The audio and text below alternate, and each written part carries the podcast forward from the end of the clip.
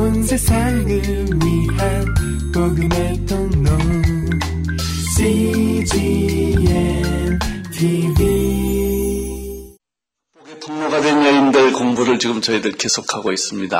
아, 아, 한 몇 번을 더 해야 되는데 기회를 주실지 모르겠습니다. 아, 오늘은 그 마리아 마지막 부분을 좀 공부를 하겠습니다. 이 마리아와 어원이 같은 이름이 구약의 출애굽기 15장에 나오는 미리암이라는 단어의 히브리어가 미리암, 헬라어 음역이 마리아와 같습니다. 어, 사랑받는 뜻이 있죠. 어, 마리아는 음, 그 최초의 타락한 여성인 아, 이브와 하와와 아, counterpart가 되는 첫째 아담이 실패를 하고 둘째 아담 예수 그리스도께서 구원받은 것처럼 타락한 이브의 여인상을 회복한 여인상이 마리아라고 할 수가 있습니다. 이 마리아의 여인을 지난주도 말했지만 캐토릭에서 너무 우상화시켜서 어, 마리아의 정말 좋은 믿음의 그 좋은 가치를 다 우리가 잃어버리기 뻔한 정까지 됐지만 사실 마리아는 모든 여성들이 사모해야 하고 본받아야 할 믿음의 여성이요, 구원의 여성이요, 축복의 여성이에요. 정말 축복의 통로가 된 구약의 그 많은 예언이 이 여인의 몸을 통해서 메시아가 태어났기 때문에 우리는 마리아를 통해서 배워야 할 많은 부분들이 있습니다. 어, 첫째 우리가 지난주에 이어서 조금 마리아에 대해서 공부하고 싶은 분은 것은 마리아는 그 은혜를 받은 여자였다고 하는 것입니다.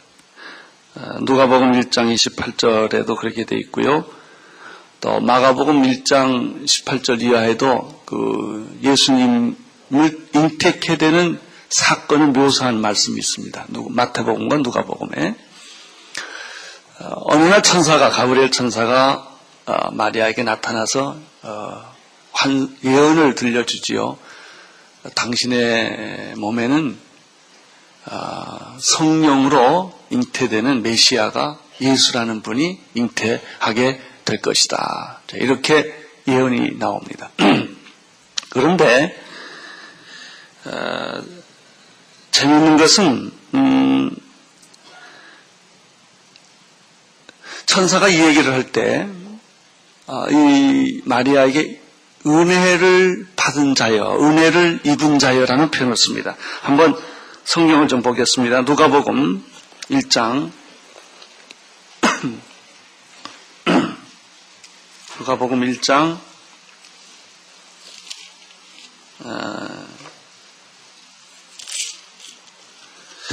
26절부터 어, 보겠습니다.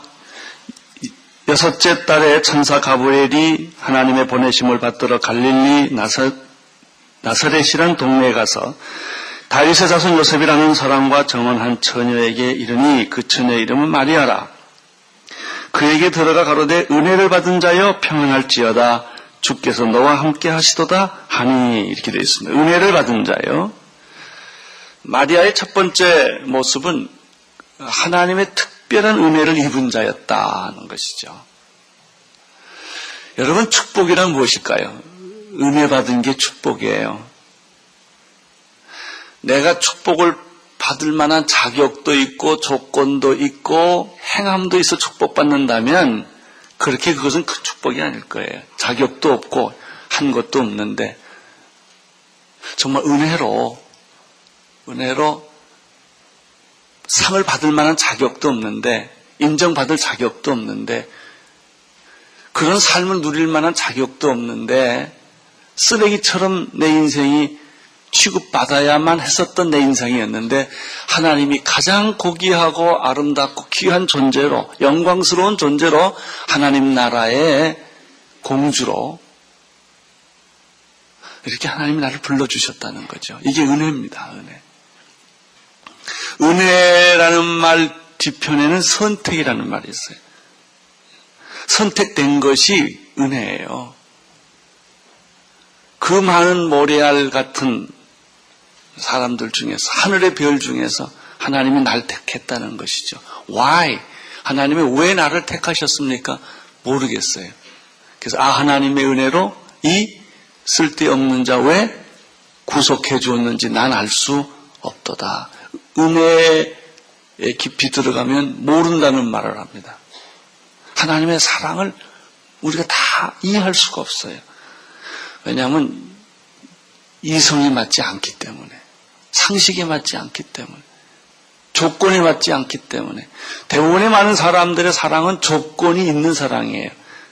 그렇기 때문에, 네가 내 아들이기 때문에, 예쁘기 때문에, 매력이 있기 때문에, 뭐 등등 많은 조건이 있기 때문에 사랑하지, 그럼에도 불구하고 조건이 없어요. 사랑을 받을 만한 조건이 없는데도 하나님이 나를 선택하시고 나를 사랑했다는 데서 우리가 감동을 하는 거죠. 감격이란 은혜로 말미암아 오는 거예요.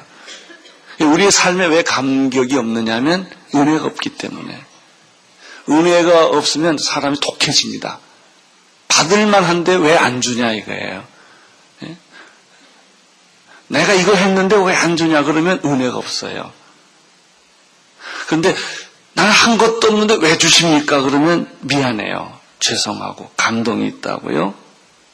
이 은혜 받은 거예요. 은혜 받는 것 이전에는 선택이에요. 하나님 나를 왜 그 많은 사람 중에 날 택해 주셨습니까?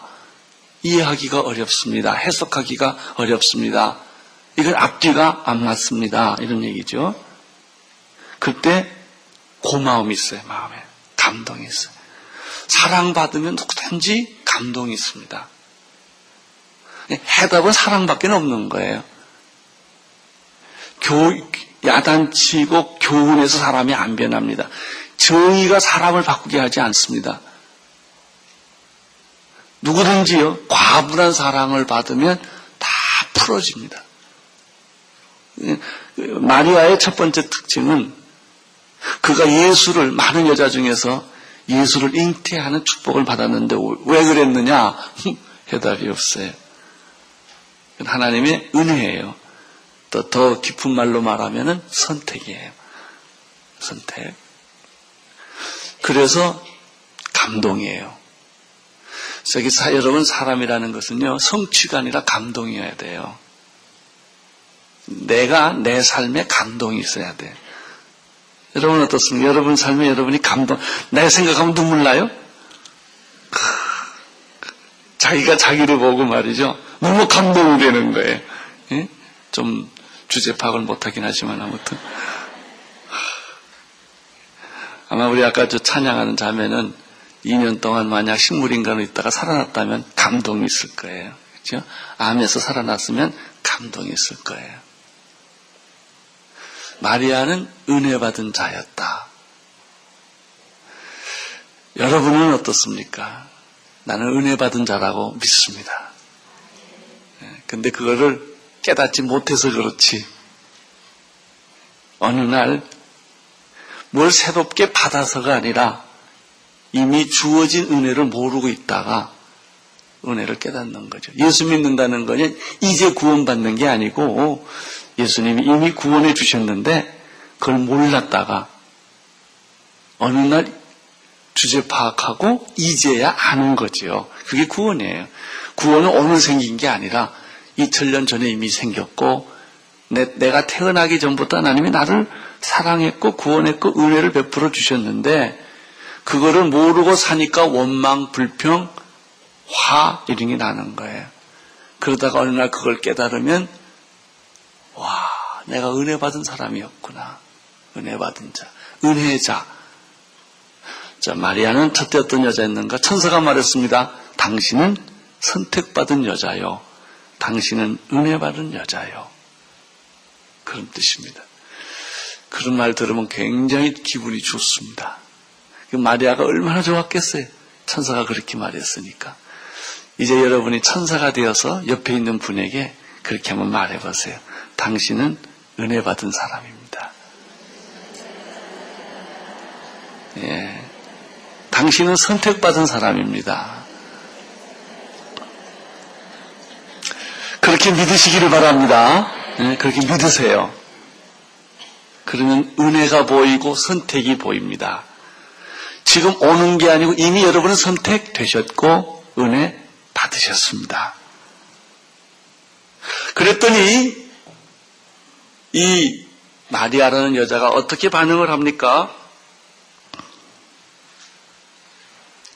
처녀가 그 말을 듣고 놀라 이런 인사가 어찌민가 생각하며 천사가 일로 가로되 마리아여 무서워 말라. 내가 하나님의 무엇은? 은혜를 얻었느니라. 아멘. 응? 은혜를 얻었느니라.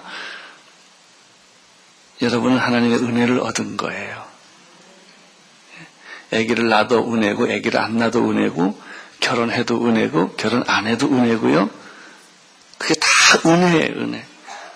실패해도 은혜고요. 병들어도 은혜고요. 죽어도 은혜예요.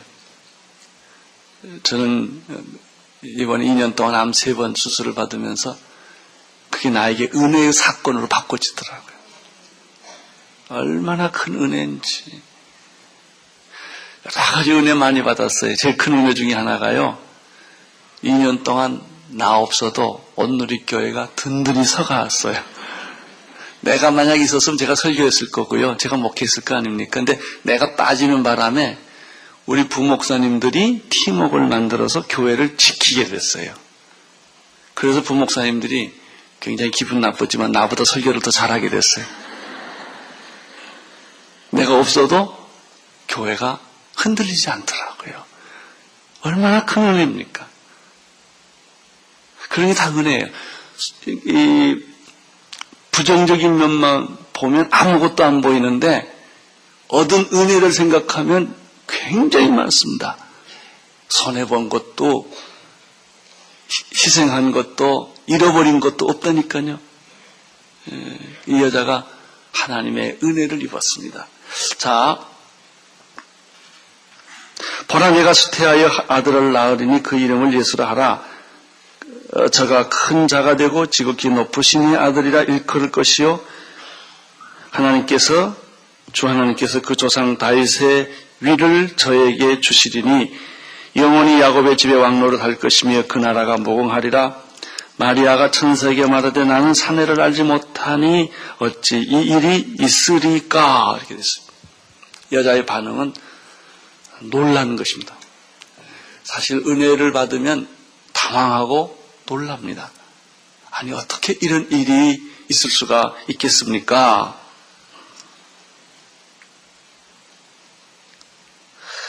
천사가 대답하여 가라되 성령이 내게 임하시고 지극히 높으신 이의 능력이 너를 덮으시리니 이름으로 나실 바 거룩한 자는 하나님의 아들이라 일컬으리라.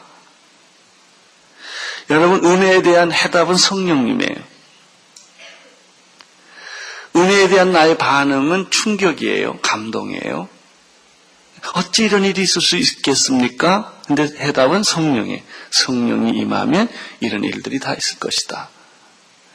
은혜란 있을 수 있을 만한 것이 있는 게 아니라 있을 수 없는 게 있는 거예요. 자격이 없는데,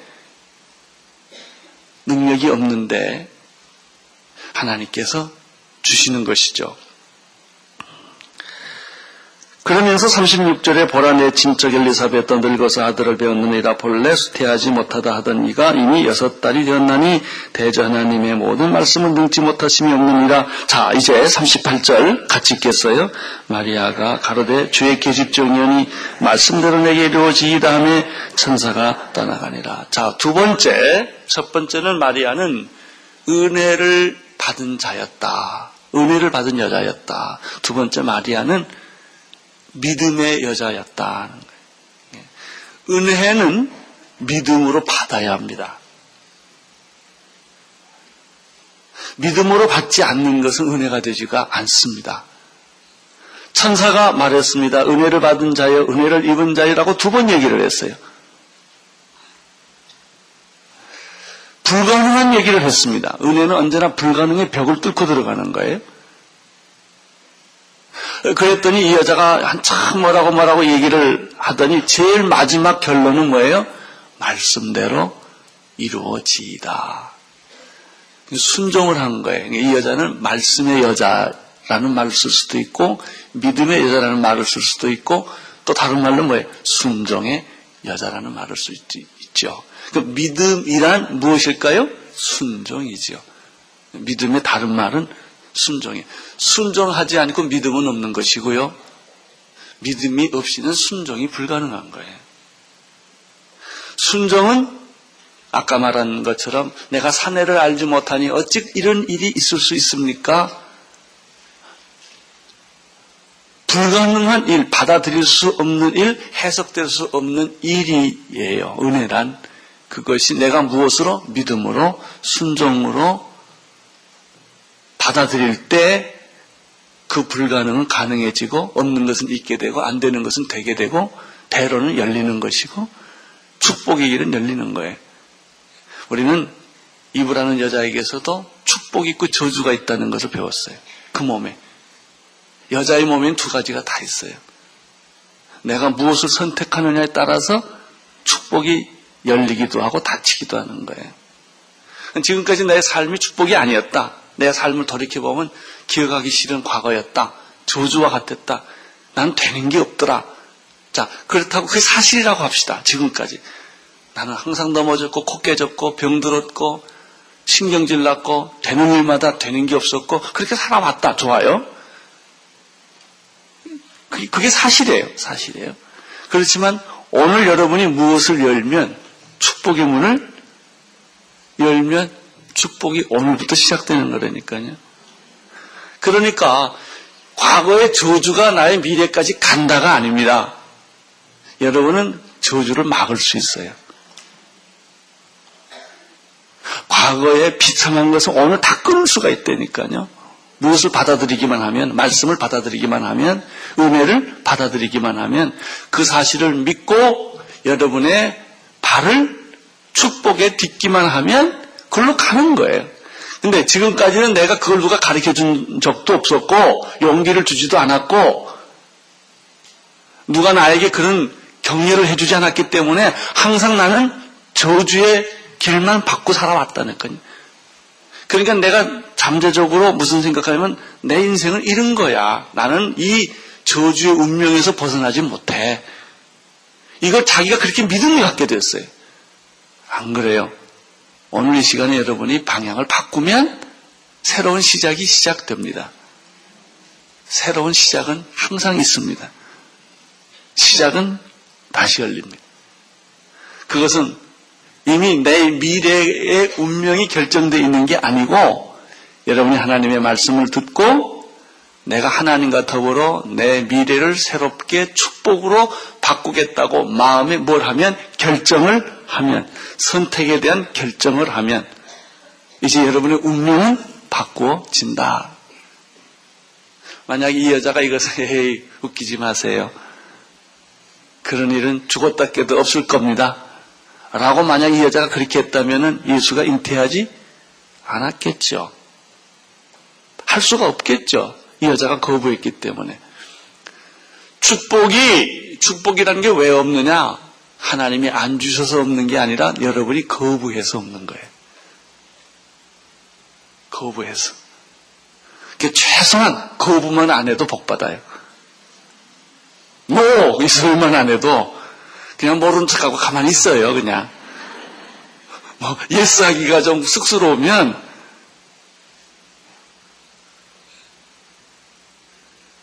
그런 거예요. 여러분의 인생은 오늘 여러분이 바꿀 수 있습니다. 그 바꿀 수 있는 결단을 가리켜 믿음이라고 하는 거예요. 믿음. 은혜는 주어졌다. 오늘 여러분 마음 바꿔라. 여기는 그런 사람 없게 담배 끊기로 결정해라. 그러면 끊어지는 거예요. 도박 안 하기로 결정하면 어떻게?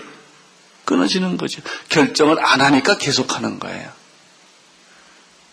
오늘부터 교회 나오기로 결정하면 성경 읽기로 결정하면 뭐또 또 아주 쉬운 얘기 큐티 하기로 결정 안 하신 분 하세요. 새벽 기도 나오기로 뭐예요? 결정하면 몸이 새벽 기도로 가고 새벽 기도 가면 기도하게 되고 축복의 길이 계속 열린다. 할렐루야. 예. 세 번째, 이 여자는 마리아는 어떤 여자였나? 쭉 넘어가면 46절에서 56절까지 보면 마리아가 이 사실을 깨닫고 너무너무 그 하나님의 은혜에 감동이 돼서 어떻게 나같이 미천한 여자에게 이런 기막힌 일이 있을 수가 있겠습니까? 그건 뭘로 받아들였어요? 믿음으로. 다시 정리합니다. 은혜는 뭘로 받아야 돼요? 믿음으로. 하나님이 내게 오는 손은 무슨 손이에요? 은혜의 손. 내가 받는 것은 무슨 손이에요? 믿음의 손. 그 은혜와 믿음이 손을 맞잡아야 구원이 이루어지는 거예요. 그 은혜로 인하여 믿음으로 말미암아 구원을 얻었나니 이것은 내게서 난 것이 아니요 하나님의 선물이라 이렇게 되어 있습니다. 은혜를 하나님이 아무리 베풀어도 내가 쪽박을 덮어버리면 비가 안만 와도 비가 담기지 않아요. 그것을 어떻게 해요? 펴야 돼. 그러면 담겨요. 비는 내가 만드는 거 아니에요. 축복도 내가 만드는 거 아니에요. 축복을 나는 나는 담는 거예요. 축복을 담는 거예요. 그러니까 제발 막지만 말아라. 응? 뭐 여러분 뭐, 뭐 하라는 거 아닙니다. 하라는 게 아니고 받아 들여라. 믿어라. 순종해라. 그러면 기적은 누가 베풀어 주신다? 하나님이 베풀어 주신다. 자, 이런 은혜와 믿음이 만나면 세 번째, 이 마리아에게 생긴 것이 뭐냐면 찬양입니다. 그래서 마리아는 찬양하는 여자였다. 마리아는 은혜 받은 여자였다. 마리아는 믿음의 여자였다. 다른 말로 순종하는 여자였다. 세 번째, 이 은혜와 믿음이 만나니까 마리아의 몸 속에서 뭐가 튀어나와요? 찬양이 몸에서 이렇게 나오기 시작해요. 흘러넘치는 거예요. 나는 여러분의 영혼 깊은 곳에서 찬양이 흘러넘치기를 바랍니다. 내 영혼아 찬양하라 호흡 있는 자마다 여호와를 송축할지어다. 아, 제가 정, 제 선생님 가운데 한 분이 주손의 권사님이라는 분이 계시는데 그분이 이래 나한테 이런 얘기를 하더라고요. 그 뒤가 마려운 거 있잖아요. 뒤 가 마려운 것처럼 찬양이 마려운 사람이 있대. 그냥 막 급해. 그 어, 어떤 때 우리가 화장실 막 급한 때가 있잖아요. 막 정신없이 급한 때가 있죠. 그런 것 같이 찬양이 막 터져 나오려고 그러는 거야, 이게. 어떤 사람은 기도가 마려운 사람이었어요. 제 친구 어머니는 한 분이 그런 분이 계시는데요. 이분은 사람하고 얘기하다가도 한참 얘기하다 기도하고 싶은 거야. 그래가지고 잠깐 미안하다고 그러고 어디 들어가서 또 기도하고 나오고 그래. 막 기도가 이렇게 몸에서 새 나가니까, 이렇게. 차량이 새 나가니까. 얼마나 아름다워요. 자, 마리아는 어떤 찬양을 했습니까? 조금 보겠습니다. 시작. 마리아가 오르되 내 영이 주를 찬양하며 내 마음이 하나님 내 구주를 기뻐하였음은 그 계집종이 비천함을 돌아보셨습니다. 보라 이제 후로는 만세 나를 복이 있다 일컬으리로다 능하신 그가 큰 일을 내게 행하셨으니 그 이름이 거룩하시며 궁일하심이 두려워하는 자에게 대대로 이르는도다. 그의 팔로 힘을 보이사 마음이 생각이 그만한 자를 흩으셨고 권세 있는 자를 그 위에 내리치셨으며 비천한 자를 높이셨고 줄이는 자를 좋은 곳으로 배불리셨으며 부자를 공수로 보내셨도다. 그 종 이스라엘을 도우사 공일이 여기시고 기억하시되 우리 조상에게 말씀하신 것 같이 아브라함과 및 그 자손에게 영원히 하시리로다 하니라 마리아가 석 달쯤 함께 있다가 집으로 들어갔다. 자, 54절, 55절까지 했는데,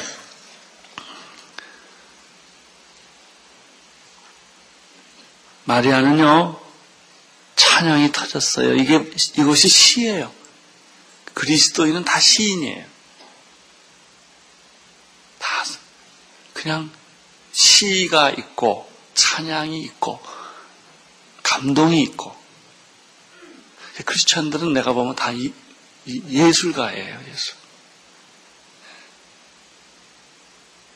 사물을 보고 감동하고 한 송이의 꽃을 보고 감동을 하고 하늘을 보고 노래를 하고 사막을 보고도 춤을 추고 이러는 거예요. 아, 이 마리아는 바로 이런 여자였다. 나는 여러분이 시도 짓는 부인이 되기를 바라고요. 찬양도 하기를 바라고요. 춤도 추기를 바라고요. 그러기를 바랍니다. 아, 네 번째 마리아는 어떤 여자였는가? 누가복음을 계속 좀 보시면 자녀 교육에 모범인 여자였다. 예수가 30살 때까지 마리아 밑에서 예수가 자랐거든요. 마리아는 어떻게 예수를 자녀 교육을 시켰나?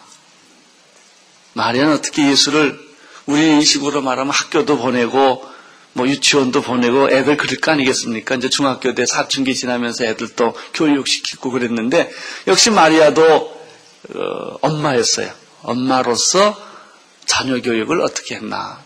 자 봅시다. 누가복음 2장 21절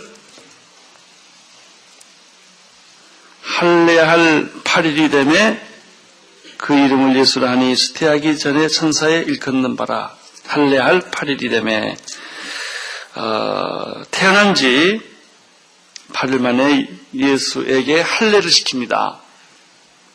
또 22절을 보면 모세의 법대로 결례의 날이 참에 40일이죠. 아기를 데리고 예루살렘에 올라가서 제물을 드립니다. 이는 주의 율법에 쓴 바 첫 해 처음 난 남자마다 주의 거룩한 자라 하리라 한 대로 아기를 죽게 드리고 또 주의 율법에 말씀하신 대로 비둘기 한 쌍이나 혹 어린 반구들로 뭘 했죠? 제사를 드렸어요. 할례 시켰죠? 첫 제사를 드렸죠? 이게 다 무슨 얘기일까요? 교육이에요, 교육. 종교교육. 쉽게 말하면 신앙교육, 종교교육, 말씀의 교육, 이것을 이 여자가 때에 맞춰서 게으르지 않게 차분차분하게 이렇게 다 시키는 거예요. 이것을 교육적인 관점에서 한번 보십시오. 또, 음,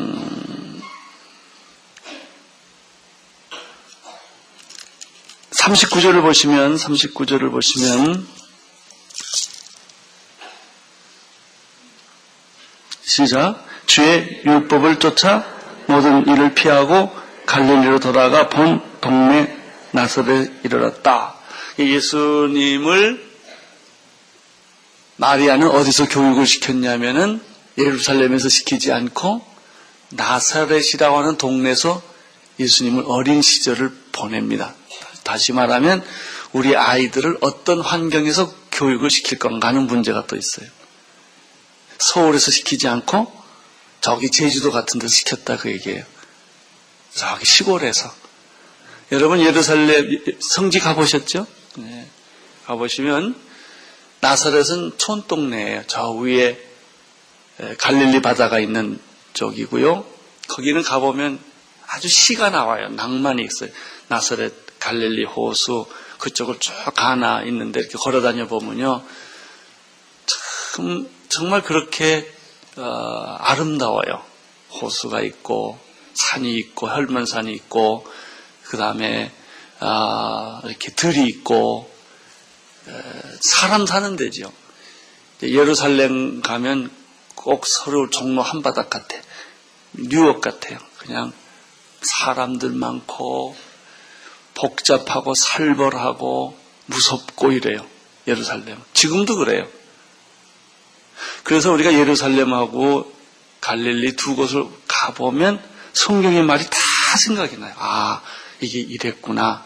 또 사마리아 지역을 가보면 어, 예루살렘하고 사마리아 중간하고 갈릴리 이 지역이라는 특성이 이렇게 중요한 거구나. 근데 더 중요한 것은요. 애굽을 거쳐서 이스라엘 가보면 또 그걸 느껴요. 애굽은 네크로스 죽음이에요. 스핑크스가 있고 피라밋이 있고 그 다음에 애굽의 카이로의 한복판에 사방 10km짜리 공동묘지가 있잖아요. 망우리 같은 공동묘지가요. 애굽의 도시 한복판에 딱 잡혀 있어요. 그러니까는 그 도시는 죽음의 동시에요. 그리고 그 애굽에서 말이죠. 이스라엘 올라가려면은 사막을 거쳐요. 사막을 거치고 딱 멀리서 이스라엘 을 보면 숲이 있어요. 생명이에요. 애굽은 죽음이고 이스라엘은 생명, 나사, 부자 나사로와 거지 나사로 그거 있죠? 그게 그 본문이 아주 정확해요. 여기는 건널 수 없는 강이 있어요. 사막이. 그 지형이 그걸 얘기하는 거예요. 마찬가지로 오늘 그 예수님께서 이 아, 예수를 갈릴리에서 교육을 시켰다는 거예요. 어, 어, 이거는 뭐 예언도 있지만 이 부모의 자녀 교육에 대한 통찰력을 엿볼 수 있는 부분이죠. 모든 영웅들은 다 시골에서 나오는 거예요. 아, 그 다음에 40절 하고요. 40절을 하고 52절을 좀 비교해서 봐야 되는데 40절을 보면 아기가 예수가 어린 아이일 때 어, 엄마로서의 마리아를 자녀교육을 어떻게 시켰나 여기 다 나와요. 아이가 어떻게 하면 자라면 그러니까 육체적으로 건강하게 자라도록 교육을 시킨 거예요.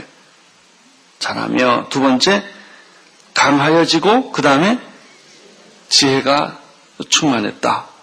몸만 자라고 머리가 안 자라는 사람 얼마나 어렵고 힘들어요? 또 머리는 좋은데 몸이 안 자라도 얼마나 힘들어요?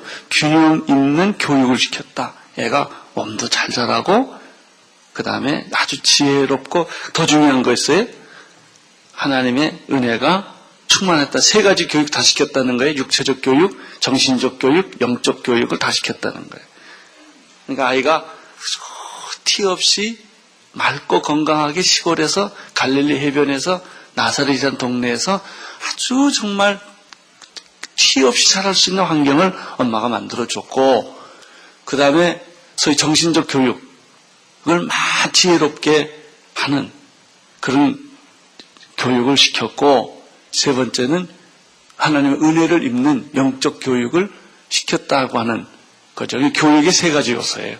하나는 정신, 육체적인 것, 하나는 정신적인 것, 하나는 영적인 교육을 마리아가 시켰다. 이렇게 보는 거죠.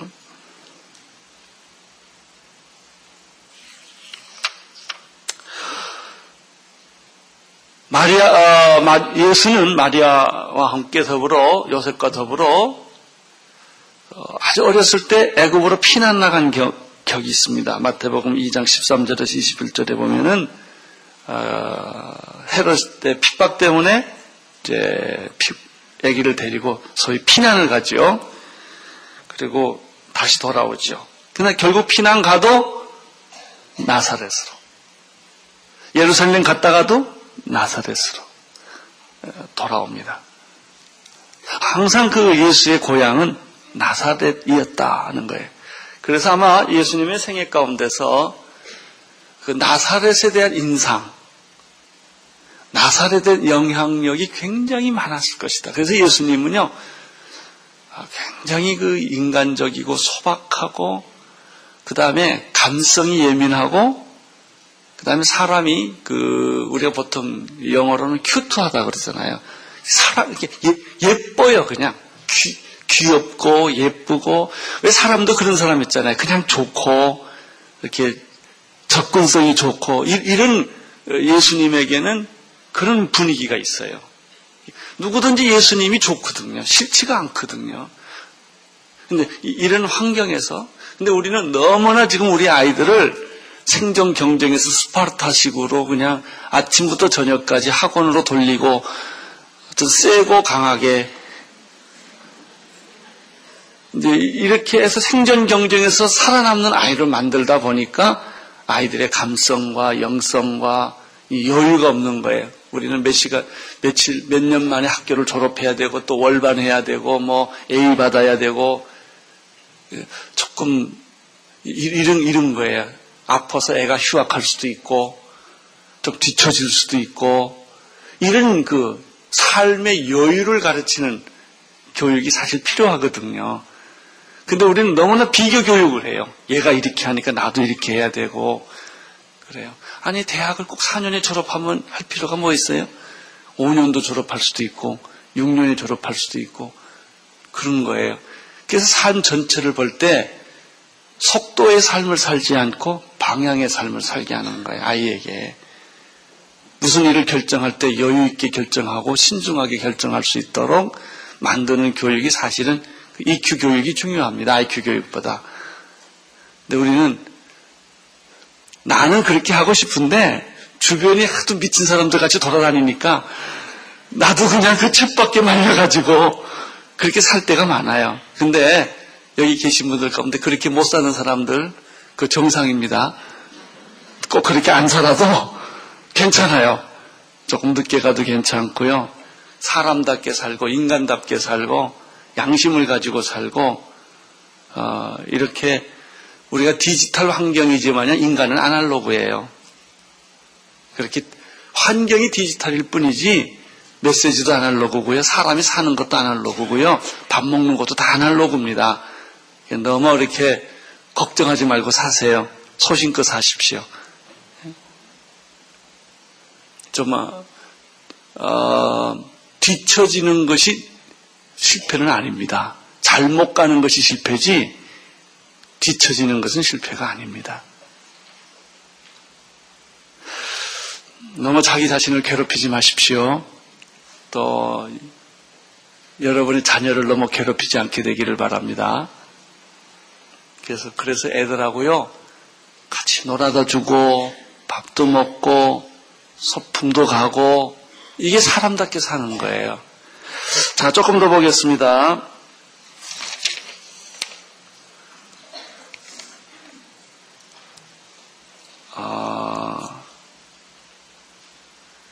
41절에 보면은 그 부모가 해마다 6월절을 당하면 예루살렘을 가더니 42절에 또 몇 살 때?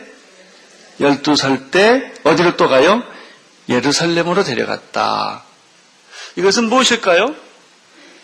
어, 8일 만에, 40일 만에, 또 12살 때 예수의 부모님들이 때 맞춰서 사람이 받는 정상적인 교육을 다 시킨 거예요.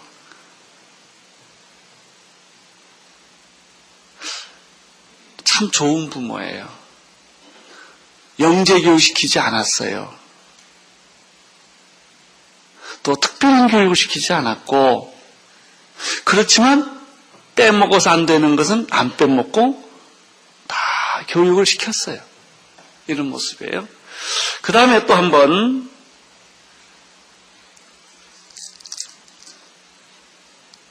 어, 52절을 보십시오. 52절에 보면 청년 예수에 이거는 이제 12살 이후니까 아까는 어린애기 예수고요. 40절에는 여기는 청년 예수에 예수는 지혜와 그 키가 자라가며 하나님과 사람에게 이제 어떻게 됐죠? 사랑스러운 모습으로. 그러니까 지금이라도 늦지 않습니다. 살벌한 인간 만들지 마세요. 독하고 세고 남을 항상 이기고 이런 사람 만들지 말고 언제나 누구에게나 환영을 받고 사랑을 받는 이런 인간이 중요합니다. 그것이 결혼해서도 똑같습니다. 늙어서도 똑같습니다. 독하면 자꾸 거칠게 됩니다, 사람이. 근데 예수를 보면 사람 앞에 굉장히 사랑을 받았다라는 말은 자연스러웠다. 이런 말이 아니겠습니까? 네. 다시 한번 말씀을 드리는데 너무 기계적인 인간, 규격화된 인간, 시간에 맞춰 사는 인간, 어, 이런 인간이 아니라 꽃을 보고 시를 쓰고 또 슬퍼할 줄도 알고 기뻐할 줄도 알고 또 건강한 감정을 가진 이제 저는 그 예수님의 교육, 마리아의 교육을 쭉 보면서 이제 그런 것을 이렇게 전체적으로 연결을 해보니까 그런 것이 있어요.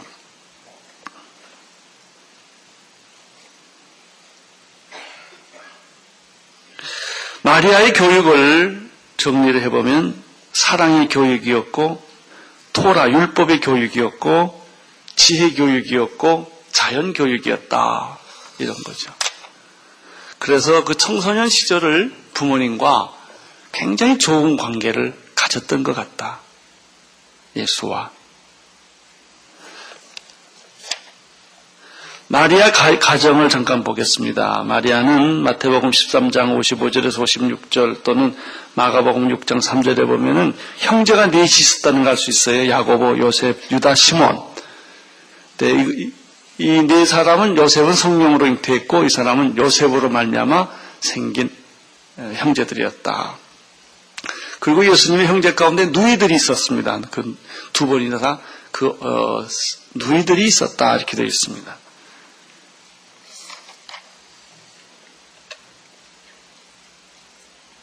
(30세) 이후에 어, 예수님을 어머니 엄마 마리아는 어떻게 교육을 했나? 예수님의 생애를 보면 결혼했다 얘기가 없습니다. 아마 그래서 무슨 중매하고 뭐 이런 건 별로 없었던 것 같아요. 어, 예수님 30세 때 공생애를 시작을 했는데 그 유명한 얘기가 있죠. 다 했기 때문에 그냥 넘어가겠어요. 수가성에서 물을 포도주로 만들던 그런 사건이죠. 거기에 누가 개입해요? 마리아가 개입합니다. 마리아. 마리아는 자기의 아들 예수 그리스도가 메시아인 것을 알았죠.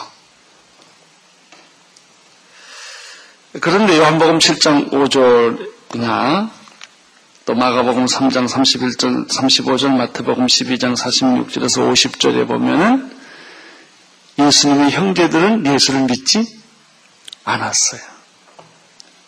메시아라고 믿지 않았고 동네 사람들도 믿지 않았어요. 메시아라고 믿었던 사람은 그 어머니 마리아였다.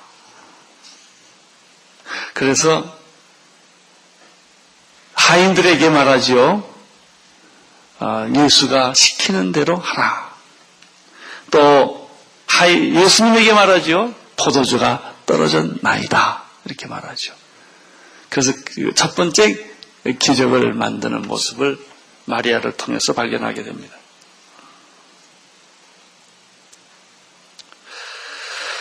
그 후로 예수님의 사역을 마리아는 쭉 지켜보면서 아, 또 특이한 게 하나 있어요. 어머니가 불필요한 매니저 역할을 안 했다는 거예요. 요즘 인기, 인기 배우들 되면 꼭 그 엄마 아빠가 매니저 하잖아요. 이렇게 돌아다니면서. 소위 말하면 치맛바람을 일으키지도 않았고 예수님이 사역할 때는 마리아가 안 보여요. 이렇게 뒤에 숨어요.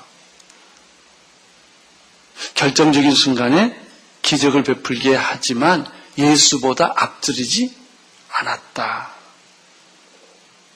자식을 이용하지 않았다. 이 어머니의 겸손함과 지혜예요. 그리고 예수가 나타나는 것이 이제 마리아가 나타나는 게 어디냐면 십자가 못 박혀 죽을 때 십자가 앞에 예수가 있어 어머니가 있어요. 요한에게 내 어머니다 이렇게 얘기하잖아요. 그 우리는 그 3년 동안의 생활을 통해서 상상할 수 있어요. 예수의 어머니가 굉장히 지혜롭게 아, 예수를 뒤에서 기도하고 뒷바라지한 어머니였다. 그리고 예수님이 십자 못 박힐 때 나타나요. 그리고 예수님이 부활할 때도 시, 저, 시, 무덤에도 어, 어, 그 여, 다른 여자들이 가는데 예수님이 어머니가 또 나타나는 게 어디냐면 오순절날 다락방 때 예수의 어머니도 거기에 있더라 이렇게 돼 있어요. 아, 이거는 성경이 없는 얘기인데요. 성경이 없는 얘기인데 제가 어떤 한 드라마를 보다가 굉장히 감동적인 드라마를 한 10분짜리를 본 거 있어요. 어, 한 여자가 흰 옷을 입고 막 울어요. 근데 또 한 여자가 또 막 울고 와요. 두 여자가 서복을 입고 막 우는데 당신은 왜 그렇게 웁니까? 그러니까 이 여자가 말해 내 아들이 죽었어. 당신은 왜 웁니까? 나도 내 아들이 죽었어 웁니다. 그또 물어요. 당신의 아들이 누구요? 가론 유다입니다.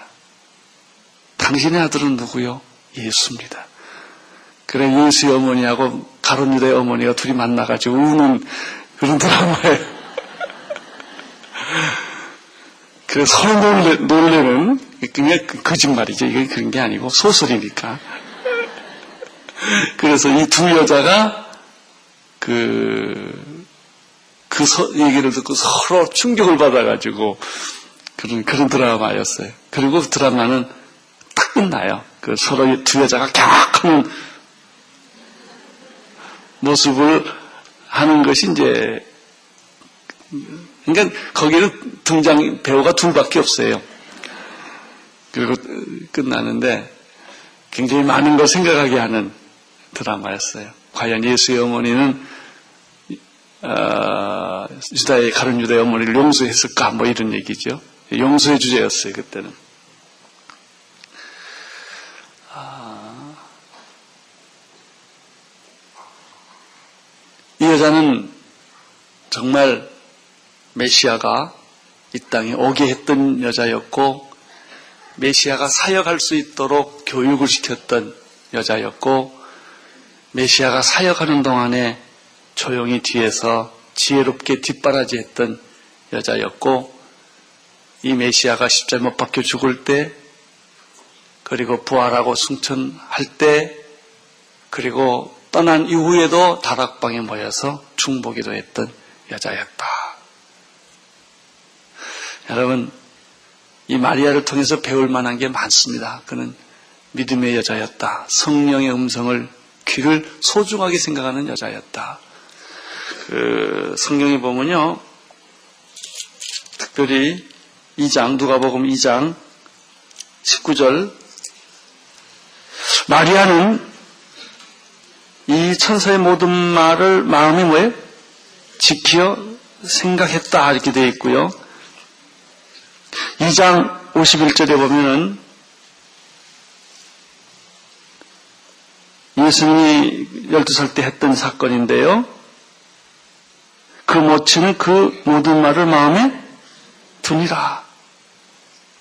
그러니까 마리아에게서 또 하나 배운 게 있어요. 이해되지 않을 때도 거부하지 않고 그를 마음에 두었다.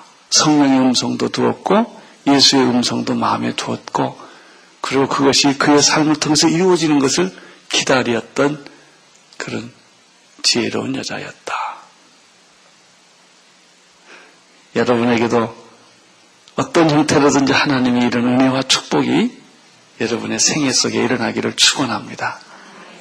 은혜 받은 여자, 믿음의 여자, 찬양하는 여자, 자녀 교육을 잘하는 엄마, 그리고 아들의 뒷바라지를 끝까지 나서지 않고 뒤에 서서 잘 감당했던 이 여자는 우리 모든 그리스도인들이 닮아야 할 축복의 통로가 된 여자라고 믿습니다.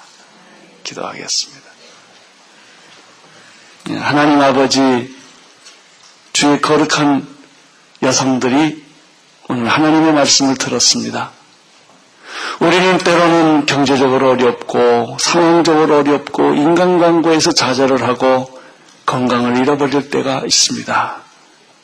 그렇지만 주님 바로 우리들이 은혜 받은 사람들이요 믿음의 사람들이요 축복의 사람들이라는 사실을 깨닫고 알게 하여 주시고 어떤 형편에서든지 믿음으로 승리하는 축복을 허락하여 주옵소서. 예수님 이름으로 기도드립니다. 아멘. 온 세상을 위한 복음의 통로 CGM TV